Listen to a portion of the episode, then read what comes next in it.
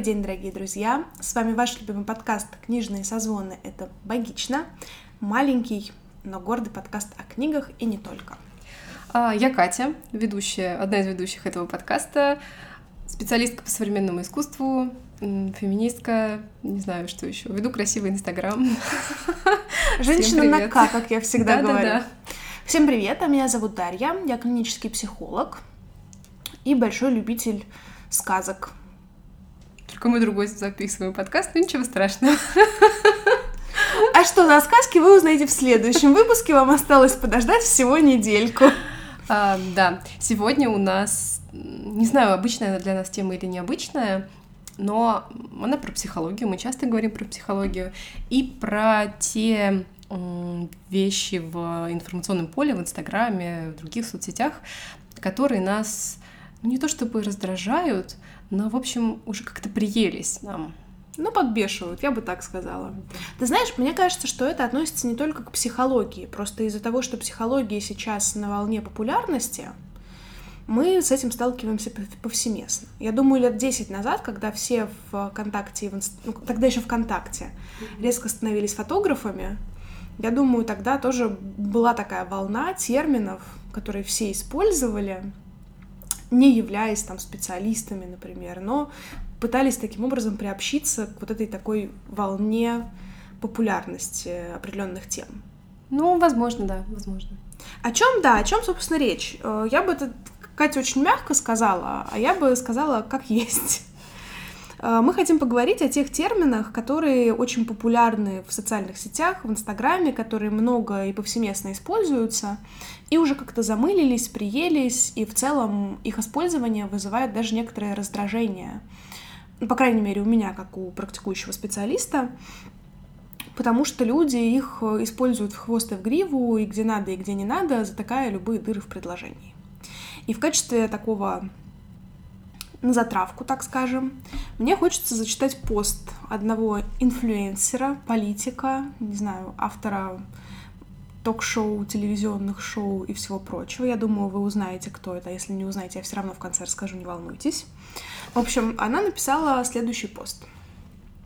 Составить список слов-маркеров, по которым безошибочно можно понять, что с человеком надо сворачивать разговор и бежать, пока он не продал вам магический коучинг или шапочку из фольги. Не благодарите. Оплата по сердцу. Итак, ну и, собственно, список слов. Я в потоке, я в принятии, мне откликается, я в моменте, я в ресурсе. О чем это для тебя? Просто побудь с этим. Вселенная дала. У меня сейчас такая мощная трансформация идет. Много наполненности. Я тебя услышал. Безоценочно. Это все иллюзия ума. Сходи на випассану. Просто наблюдай это. Я на детоксе. Это тебя чистит. Да мурашек. Да ты рефлектор. Тонкий план. Пространство не пускает. Давай стремиться друг к другу. На низких или высоких вибрациях надо заземлиться. Кто-то по human дизайну. Шлю тебе лучики добра или любви. Мы повзаимодействовали. Проживаю этот опыт. Создаю намерение. Остров не принял, как остров решит. Отпусти это. Оплата по сердцу. Подслушано. Я, правда, не понимаю, почему подслушано, ну ладно, это, видимо... А я вот не понимаю, что не так с мне откликается до мурашек, и я тебя услышала, потому что мне кажется, что отдельно вне этого списка это вполне себе обычные, ну, такие какие-то нормальные фразы, которые могут быть нормально абсолютно использованы в зависимости от контекста. Ты знаешь, я думаю, что, в принципе, все эти фразы, они нормальные в зависимости от контекста. Просто у меня создается впечатление, что многие из этих слов сейчас, э, из этих фраз, они звучат как такая присказка, знаешь, как в английском языке you know, mm-hmm. типа в конце you know.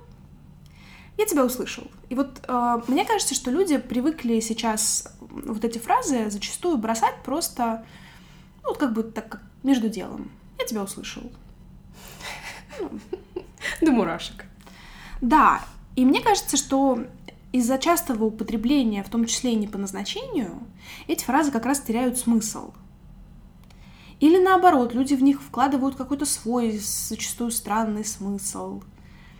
Может быть, там... Ну вот меня, конечно, очень забавляют про остров не принял, как остров решит, потому что Ну, потому что... Я вот сначала не поняла, какой остров. Мне еще вспомнился остров из Водолазкина. Я подумала, что ты тут явно не так, хотя это ну, какие-то новые, значит, открывают слои. Ну, но мы же даже и посвящались, решили, что, скорее всего, имеется в виду Бали или что-то такое.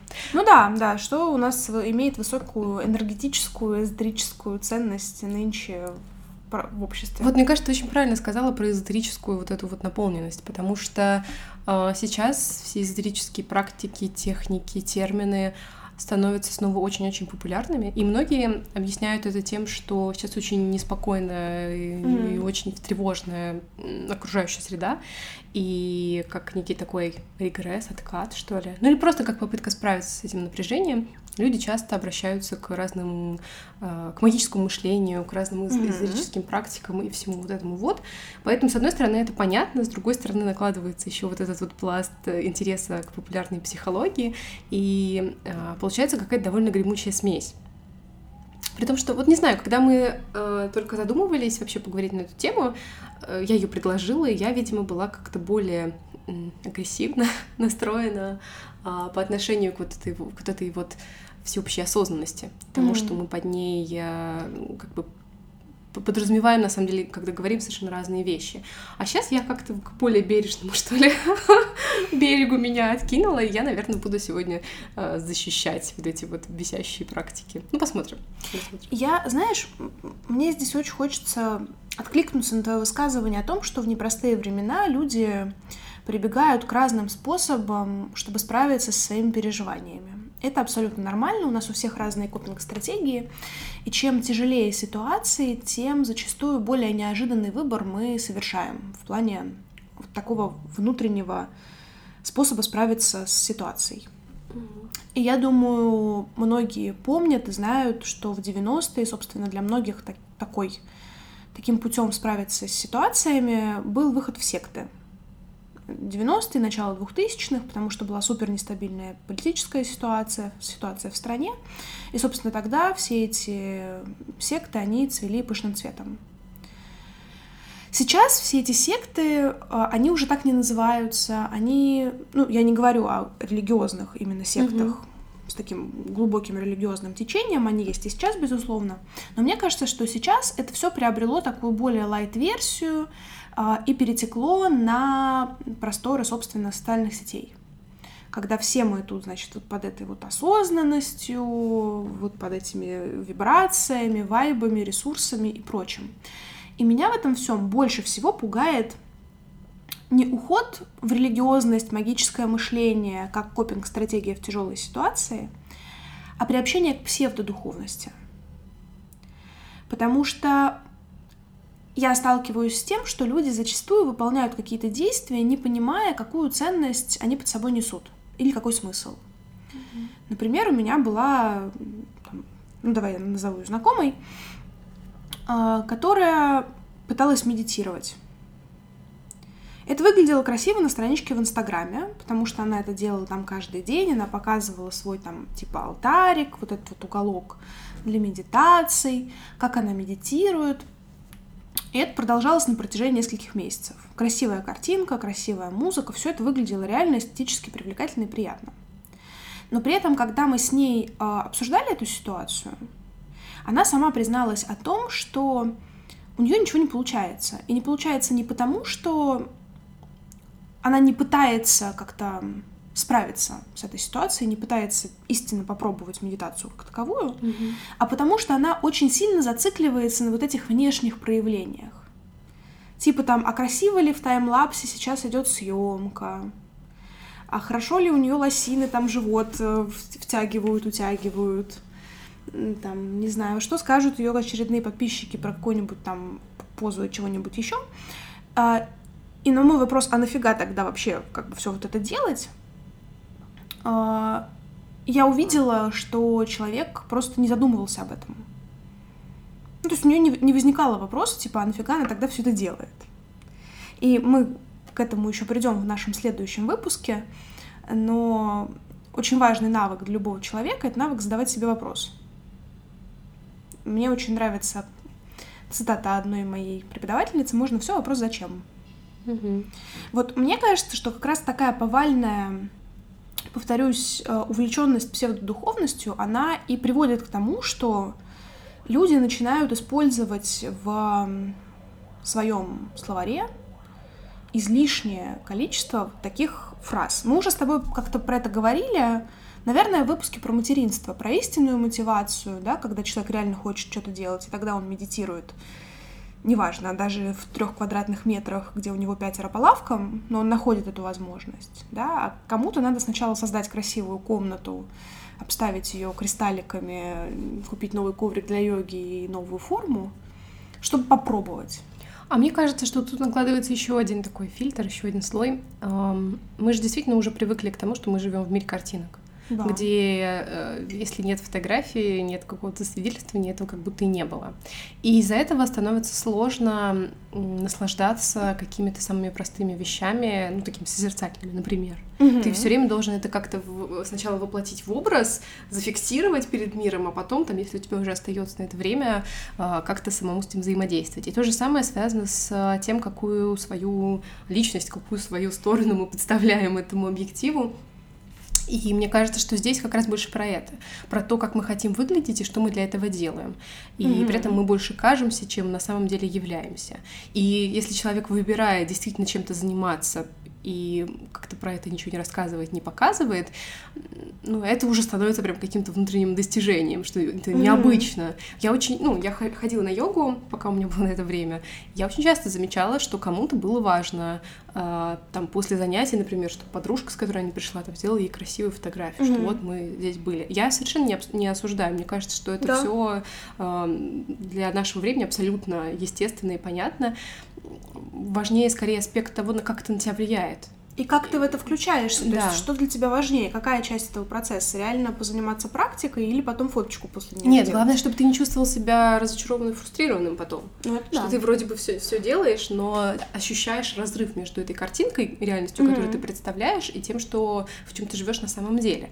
И вот это вот все про в ресурсе в потоке и не в ресурсе. Я, не, с одной стороны, не вижу в этом большой проблемы, а с другой есть опять какое-то ощущение неискренности, что ли. Вот, вот это, наверное, меня больше всего как-то в этом и цепляет. Я как будто чувствую, что человек, как, как тогда, когда в речи слышишь, что человек использует какие-то сложные слова и понимаешь, что они здесь неуместны. Не mm-hmm. потому, что они не подходят контексту, они могут подходят, но они не подходят в, в плане уместности на ту аудиторию, которым ты это говоришь. И получается, что ты как будто себя немножко отделяешь, и этой лексикой тоже как-то свою экспертность подтверждаешь, и такая, типа, «А вы все там там, слушайте меня, внимайте. А, а вот здесь что-то, ну, похожее происходит. Ты как будто используешь лексику, чтобы тоже создать какой-то определенный образ, но что ты в нее вкладываешь, как ты на самом деле живешь, как это тебя отражает, это уже становится неважно. При том, что мне на самом деле очень нравится слово ресурс. Ну вот если просто брать, uh-huh. я в ресурсе, вот этого я редко, честно говоря, слышу, я больше слышу наоборот, я не в ресурсе. И мне кажется, что это гораздо сильнее передает состояние усталости, которое хотят передать. Потому что когда говорят, я устал, тебе говорят, ну поспи, отдохни. И, а это не восполняет тебя на 100%, mm-hmm. это не отражает того, что чувствуешь. Когда же я не в ресурсе, это, грубо говоря, означает, что вот некий сосуд с твоей силой был опустошен, и это сложнее, чем просто поспать или поесть, или сходить на прогулку. Ты как будто немножко подчеркиваешь чуть-чуть другое значение. И mm-hmm. когда это так, я не вижу никакой проблемы. Ты знаешь, мне, в принципе, все эти слова не кажутся какими-то дурацкими или чем-то таким большей дурацкости всему этому добавляет вот это позерство, вот то, о чем ты говорила, да, что э, человек присваивает себе эти слова, но не присваивает их смысл как будто. И вот в этом я вижу жуткое позерство, потому что э, умные слова не делают человека экспертом. Хотя в современном Инстаграме, мне кажется, это как раз многим кажется, что это так и работает. Чем больше пафосных слов ты скажешь, тем Э, выше твоя экспертность. Но нифига, как раз экспертность в том, что ты можешь простыми словами объяснить какие-то очень сложные вещи. А, и вот это меня восхищает в специалистах высококлассных, а не умение разбрасываться умными словами. И вот сами по себе слова, они же ничего плохого в себе не несут. И психологи часто используют слова про ресурс. Но как будто вот таким повсеместным не всегда уместным использованием слова замыливаются и теряют свой смысл. Потому что они как-то вот, типа, вечно все у нас тут не в ресурсе. И психологи, ну, по крайней мере, мои коллеги, мы там можем между собой иногда про это пошутить. Типа, о, опять там кто-то не в ресурсе. Не потому что там это реально термин дурацкий, а потому что просто термин обесценился вот таким повсеместным использованием. Ну вот, да, и тут опять какая-то такая двойная ситуация. С одной стороны, а, если ты так чувствуешь, ты имеешь полное моральное право его использовать, но вот плохо, когда это обратно на тебя влияет. Вот за кадром мы уже обсуждали вопрос депрессии, и мне кажется, это надо проговорить еще mm-hmm. раз. А, Даша совершенно правильно обратил внимание, что когда все говорят, что они в депрессии, это обесценивает э, само тяжелое состояние, клинический диагноз и вот э, ну, как бы изначальное, изначальное значение этого слова. Да. Но при этом это также работает и в обратную сторону. Когда ты реально страдаешь, а не можешь сказать, что я, кажется, в депрессии, потому что боишься, что на тебя тут же накинут словами, а справка у тебя есть, а это правда депрессия, или может тебе просто грустно. Ну, короче, опять это начинает работать как-то вот в две стороны и, тебя, и да. Какие-то перекосы. Вот как добиться такого, чтобы этого не было, я, честно говоря, не знаю. И мне кажется, что никто не знает. А, мне сейчас показалось, что классный вообще вариант э, это просто общаться в своих маленьких группах, маленьких чатах с людьми. А лучше вообще не общаться, и тогда точно будет нормально. И тогда не будет никаких проблем. Но это абсолютно точно не выход, потому что мы не можем сказать, что если ты вдруг перестаешь пользоваться своей свободой и а, реализовывать свое желание сообщать миру то, что ты хочешь сообщать, что тебе как-то этого станет лучше. Мне кажется, совершенно точно нет. Ты знаешь... Интересное время мы живем. А мне кажется, что у этого вообще есть решение. Может быть, моя мысль сейчас будет не сразу понятна, но я попытаюсь объяснить. А, есть такое направление терапии, как гештальт-терапия. Кстати говоря, про закрыть пресловутый гештальт. А, ну, Господь с ним, а, в этом направлении есть одно такое упражнение, его часто используют в групповых программах, в ходе которого делается следующее. Это парное упражнение. Два человека садятся друг напротив друга. И задача одного — описать другого. Но описать не приукрашивая или не договаривая что-то, а описать объективно. Ну, типа там, не знаю, я вижу, что у тебя седые корни отросли на голове. Я вижу, что у тебя прыщ под глазом вскочил. Я вижу, что у тебя там... У тебя длинные ресницы, но они склеились под тушью, например. То есть описать все то, что ты видишь. Вот, угу. вот как оно есть на самом деле. Это для кого-то может быть болезненным процессом, потому что ну, ты слышишь о себе все то, что ты вроде как бы и так знаешь, но пытаешься скрыть. Так а где здесь, подожди, а где здесь объективность? Это же все равно субъективно. Сейчас я тебе объясню, подожди. Нет, ты, э, ты как бы, ты же не говоришь, что у тебя красивые ресницы. Я констатирую факт, у тебя длинные ресницы. В чем здесь субъективность? Ну, то, что они длиннее или короче относительно других, но у тебя вот конкретно ресницы длиннее относительно среднестатистического большинства. Не что там, кажется, мои отросшие седые корни, где ну, я не вижу, например. Просто если ты я... далеко от меня сидишь. Нет, ну если бы я, не знаю, мне кажется, это еще тоже от человека зависит. Я бы сказала, у тебя зеленые глаза. Но твоя задача присмотреться и описать все, что ты видишь. Не обойти прыщ вниманием, типа я не заметил. А вот ты его увидел, и ты про это сказал. Потому что человек, он же с какой... Мы очень часто... Мы понимаем, что наш прыщ видно. Угу. Но мы внутренне э, стараемся думать, что другие его не видят. С определенного расстояния не видно. Ну, это как бы да. А если еще и человек плохо видит, то вообще хорошо. И это нас успокаивает. А когда мы называем э, вот такие вещи своими именами, что у тебя прыщ на лбу, там, на щеке, не знаю, где-нибудь еще отросшие корни, подставьте что угодно, сначала это вызывает дикую тревогу. Типа, о боже, мои седые корни видно. Все, кошмар, страх, ужас, э, отчаяние, пойду прямо сейчас запишусь на покраску. А ты потом начинаешь с этим уживаться и примиряться. Типа, блин, ну я же вижу свои седые корни. Значит, это, как бы это нормально, что другие люди их тоже видят.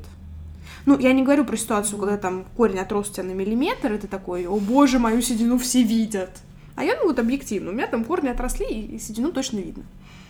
И мы начинаем с этим уживаться, с тем, что вот она есть объективная реальность, которую мы не можем игнорировать. Я могу себя чувствовать 40-килограммовой нимфой, но от этого 40 килограмм я не буду весить. И окружающие люди это тоже понимают. А, и мы учимся жить вот с этой реальностью. Вот это упражнение, оно очень хорошо погружает нас в ту реальность объективную, которая есть. Зачастую она нас с ней сталкивает, с этой реальностью. С, не, с не, не очень приятной. Ну, собственно, здесь в этом и есть упражнение, что один человек учится объективно описывать, а другой эту объективную реальность принимать. К чему столь долгое предисловие? К тому, что нам бы научиться жить со словами, которые значат то, что они значат. Научиться говорить те слова, которые мы хотим произносить и которые вот значат то, что они должны значить. В психологии сейчас очень модно переименовывать э, диагнозы. Ну, например, раньше был маниакально-депрессивный психоз, угу. сейчас это биполярное аффективное расстройство. Сейчас есть диагноз шизофрения, но ее хотят переименовать там каким-то другим образом, ведутся разговоры о том, как ее переименовать. Подстава в том, что болезнь от того, что ты ее переименуешь, не изменится.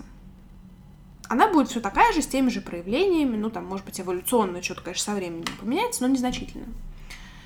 И вот эта вот беготня с изменениями названия вызывает у меня лично недоумение. Я понимаю, что термины стигматизируются. Причем любые, не только угу. психиатрические, психические и так далее. Но елки-палки, давайте бороться со стигматизацией, а не с тем, что э, какие-то термины стигматизированы. Потому что другой термин через 30 лет будет также стигматизирован, если общество не поменяет свое отношение к, к чему-то происходящему. И вот то же самое со всеми этими словами. Пока мы под депрессией подразумеваем усталость, естественно, это будет вызывать вопросы. А, потому что зачастую проще сказать, что я в депрессии, чтобы люди к тебе прислушались и услышали, что тебе плохо, угу. потому что они знают, что если ты скажешь «я устал», ты знаешь, что если ты скажешь, что устал, то все остальные, типа, а, ну фигня, короче, устал, нормально, сейчас полежи пять минут, и все ну, пройдет. обесценят тебя, обесценят. Да, они обесценивают эти переживания. И вот пока мы не начнем слушать те слова, которые нам говорят, и понимать их в том смысле, который в них вкладывают, вот до тех пор вот эта вся фигня будет происходить, на мой взгляд. Ну, я с тобой согласна, только мне кажется, что она никуда не денется. Ну, то есть... Э... Пока сознание человеческое не поменяется, не денется, не конечно. меняется в, в, в, в мгновение. Поэтому здесь все довольно сложно. Так мне кажется, важно идти как раз к этому. К ну да, нет, каждый, каждый э, лично как-то своей ответственностью, своей инициативой может mm-hmm. начать это делать. Но мне кажется, что люди, которые об этом задумываются, и так это делают. А те, которые mm-hmm. не задумываются и продолжают э, вот так. И получается, кстати, что и в посте в этом она говорит, маркер, ну, как бы маркеры, как, по которым надо понять, что с человеком не, не стоит общаться, что ты как бы решаешь его таким образом исключить и вообще mm-hmm. не а, не знаю, насколько это рабочая схема. Вот к чему я хотела сказать. Я вот еще о чем подумала, что в принципе у нас эта тема началась с того, а, как мы все устали от осознанности, от того, что а, вообще под этим подразумевают. Mm-hmm. Э, давай начнем с самих себя. Вот ты бы могла ответить, что ты понимаешь под словом осознанность, который, например, ну, часто призывают людей, ну, например, психологи или там популярная психология. То есть не как, не как это используется всеми, а как это надо правильно понимать. У вот меня здесь профдеформация. Ну, так это же хорошо. Потому что в психологии уже некоторое время есть такой термин, как mindfulness, mm-hmm. который, которому в русском языке не нашли лучшего перевода, как слово осознанность. Ну, согласитесь, кто знает английский, тот понимает, что mindfulness перевести как-то на русский, полностью отражая смысл, достаточно тяжело.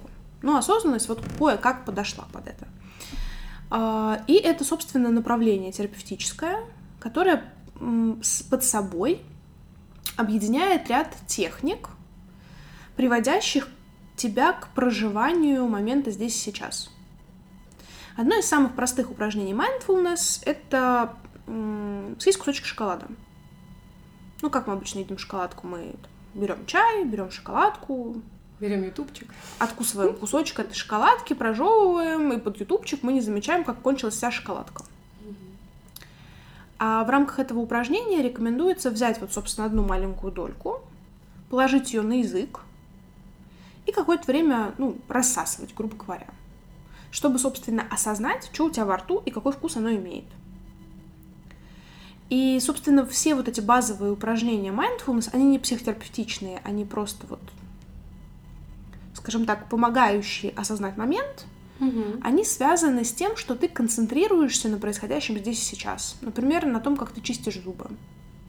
Не отвлекаться на что-то еще, пока ты там щеткой во рту елозишь, а прям вот я засунул щетку в рот, я чищу правую часть верхней э, челюсти. Я почистил передние зубы, перешел к средней части этой дуги, перешел к задним. Как там мои зубы мудрости, сейчас я их хорошенечко подраю. А, И это на самом деле очень крутые упражнения. Потому что мы же в мыслях постоянно куда-то отлетаем и не осознаем те моменты, с которыми мы сталкиваемся. Самый очевидный пример здесь это еда. Из-за того, что мы привыкли есть с кем-то, подо что-то, мы очень часто не ощущаем даже вкус еды. Мы вроде что-то съели, что на тарелку положили, а что это было, можно даже и не вспомнить. А, И в рамках вот этого подхода mindfulness очень часто используются медитативные практики. Вот это что касается, ну, скажем так, да, здесь мое видение всего этого направления, другой специалист как-то по-другому вам пишет, это окей, это нормально. Каждый высвечивает то, что ему... Я, знаешь, я хочу тебе как раз э, сказать, когда ты мне рассказывала про чистить зубы, я вспомнила такой странный, моме- ста- странный момент из твоей подростковой жизни. А, ну, когда мы с тобой были подростками, было еще очень популярно эти все аськи, ICQ, Мгм. там, вы общались с какими-то людьми незнакомыми в интернете. Ну, в общем, было у нас такое веселое детство. Да. И, короче, мне какой-то чувак объяснял, как нужно добиться осознанного сновидения. Я вспомнила, как ты рассказывала. И техника Забавно, была что такая. это про зубы. Техника была такая, что ты должна в течение всего дня постоянно осознавать, что ты делаешь. Я иду, я взяла ложку, я чищу зубы, я чищу так. Ну, короче, вот чем дольше Мгм. ты можешь в течение дня вот этот вот процесс продлевать, тем вероятнее, что когда ты будешь видеть сон, ты тоже в нем будешь что-то делать активно. Вот Очень, конечно, какая была интересная мысль. методика, ну ладно. А, я как бы очень быстро сдалась. я не смогла быть а, такой осознанной в течение всего дня. А, но вообще я как раз человек, который практикует э, mindfulness медитацию. Ну, точнее, как я ее практиковала регулярно на протяжении большей части прошлого года. Сейчас временно нет. Хотя вот сегодня я иду как раз на медитацию в музей. Вот как раз этих Мгм. всех техник. И это э, реально классные э, штуки, чтобы как-то в моменте остановиться. И м, помнишь, мы с тобой, когда обсуждали книгу «Как смотреть искусство» или что, Мгм. что, что смотреть, что это такое? Смотреть искусство там точно было. Мы с тобой говорили про переживание, Да. про то, как трудно оказываться в моменте здесь сейчас и действительно проживать вот то, что происходит рядом. И один из таких способов это взаимодействие как раз с искусством. И вот, по сути, в этих практиках ты либо дышишь и ну, как бы чувствуешь, что ты, как ты, ты на, на этом сфокусирован. Это совершенно не означает, что ты не думаешь ни о чем другом, у тебя Мгм. все время мысли отлетают, а ты все время себя возвращаешь. А моя любимая практика это когда надо отслеживать телесные ощущения. Мгм. Такая ша- вариант некотором Да, его можно делать сидя, лежа. Мне очень нравилось вообще все делать лежа. Я поэтому стала ходить на медитацию. Решила, это как йога, только ты лежишь и ничего не делаешь. Вот, ну, в общем, примерно так и есть. шавасана. Да, и э, это очень классное ощущение. И потом ты так классно вдруг себя чувствуешь, и как будто ты прям позаботился о себе, Мгм. хотя ты просто лежал и замечал, если ты что-то чувствуешь. У меня чешется нога, у меня там, не знаю, болит вот тут, у меня там что-то колется вот здесь. Мгм. Я чувствую, что я лежу. Какие-то такие вещи, это тебя, я не знаю, меня лично очень как-то прям вот, как будто я себя пообнимала час хорошо. А потому что мы, я такую ремарку вставлю, что мы не в контакте, прости господи, со своим телом находимся, да, вот я смеюсь, прости господи, Ну, потому что это в очередной раз, Ну, да, уже клишированная фраза. Мы не привыкли отслеживать свои ощущения в течение дня, и это, кстати, супер важная тема, о которой вы услышите в следующем подкасте. Да, и вот возвращаясь к осознанности, мы вот э, через вот эти вот все примеры как раз пришли к тому, что вообще-то, когда все говорят об осознанности, э, чаще всего и правильнее всего, что мне кажется, ты должен осознавать, что ты чувствуешь и почему. Мгм. Ну, еще что ты делаешь, мы надеемся, что ты и так осознаешь, раз ты это делаешь. Ну, почему ну, вот... это уже следующий шаг? Да, ну хотя бы что ты чувствуешь. Да, ну вот когда мы говорим про осознанные отношения, что нужно быть осознанным, когда там мы в отношениях. Мы как раз вот про это, про то, что нужно понимать, что сейчас в тебе происходит. Mm-hmm. Ну и как следующий этап, э, как-то отвечать на вопрос, почему это происходит. Мне кажется, что э, отвечать на вопрос, почему, с одной стороны, очень сложно, но с другой стороны, тут надо просто в какой-то степени откровенности и честности с собой войти. Да. И тогда это тоже будет все очень интересно. Вот главное, к чему я веду, что на самом деле быть вот в этом смысле осознанным очень интересно. Это кажется, что это все непросто, что это большие какие-то там личные практики, техники, постоянная концентрация. Mm-hmm. Это звучит все очень сложно. И кажется, что да нафига мне это нужно, буду жить просто как живу, зачем вообще мне все вот это навязывают, но на самом деле это очень интересно. И когда чем лучше ты понимаешь себя, мне кажется, тут еще как раз эмоциональный интеллект mm-hmm. тоже вот то, что близко и действительно по значению здесь э, подходит. Когда ты вот это все в себе развиваешь, тебе становится легче понимать других людей. Да, я с тобой А согласна. значит, легче реагировать на то, что они говорят или делают, ну и как-то в итоге это тебе тоже с тобой терапевтично работает. Ну, чем больше ты находишься в контакте с самим собой, я не говорю сейчас о патологичных течениях, типа там шизофрении, шизоаффективных расстройств или чего-то еще, когда человек сконцентрирован патологично на своем собственном внутреннем мире, да, а именно о норме, когда человек находится в контакте с собой, в контакте со своими переживаниями. А, вот тогда мы говорим о глубине отношений с самим собой и, как следствие, о глубине отношений с окружающими людьми. Угу. В целом, мне, наверное, здесь так потихоньку завершая весь наш сегодняшний разговор, мне хочется вот о чем сказать. Что получается, что за всеми вот этими словами много про духовность, осознанность, псевдодуховность и псевдоосознанность. И мы уже много раз упоминали здесь э, Эрика Берна и его модель э, взрослый родитель и ребенок. И мне кажется, что через эту модель очень просто объяснить все, все вот это происходящее. Когда ты ребенок, ну, когда ты действуешь из такой детской позиции, очень легко играться вот этой осознанностью и духовностью. Очень весело и задорно ее изображать. А, вот опять же, покупать коврики, там, лосинки и вот это вот все. Ну, как бы, да, то есть а, а, обкладываться такими внешними символами духовного mm-hmm. и осознанного это как с книжками, знаешь, ты когда вот я тут грешу в детской позиции, я покупаю много книжек и иногда думаю, что это сделает меня умнее, но оказывается, что их надо и читать иногда. То есть ребенок он обкладывается этими внешними символами и думает, что это ему поможет как-то вот внедриться в эту сферу. А родитель, у него другая позиция, он может ко всему этому либо слишком скептично относиться и отрицать, а, ну, чаще всего, да, как что-то непонятное и что-то вообще совсем духовность, бред какой-то. Либо отрицать, либо наоборот к этому относиться как к чему-то, знаешь, типа так, вне зависимости от ситуации, я медитирую каждый вечер 5 минут и пофиг на головную боль, на что-нибудь еще. То есть такой сверхконтролирующий аспект включается, угу. который все эти процессы пытается рационализировать, включить в рутину, слишком навязчиво зачастую, например. И нам всем не хватает э, позиции внутреннего взрослого, да, когда мы думаем, что включить в нашу жизнь, как включить, как э, по-истинному осознанно относиться ко всем этим практикам, разделять э, действительно стоящие подходы и какие-то псевдо псевдогуру, инфо-цыгане, чего-нибудь еще. Вот взрослого здесь нам очень не хватает. И мне кажется, собственно, важно стремиться от детской позиции к взрослой здесь переходить. Наконец, начать использовать коврики, лосинки и книжки по назначению. Знаешь, когда я а, только стала читать Эрика Берна и вот его транзактный анализ, как раз вот про внутреннего ребенка, внутреннего взрослого, я сразу вспомнила, что уже лет пять, наверное, назад, как я впервые услышала про то, что вот это берегите своего внутреннего ребенка, заботьтесь о своем внутреннем ребенке. Вот это вот все mm-hmm. было очень популярно. И ты думаешь. Это, кстати, ну, вот наверное, еще один да. термин. Да, да, да, я как раз вот про это и вспомнила.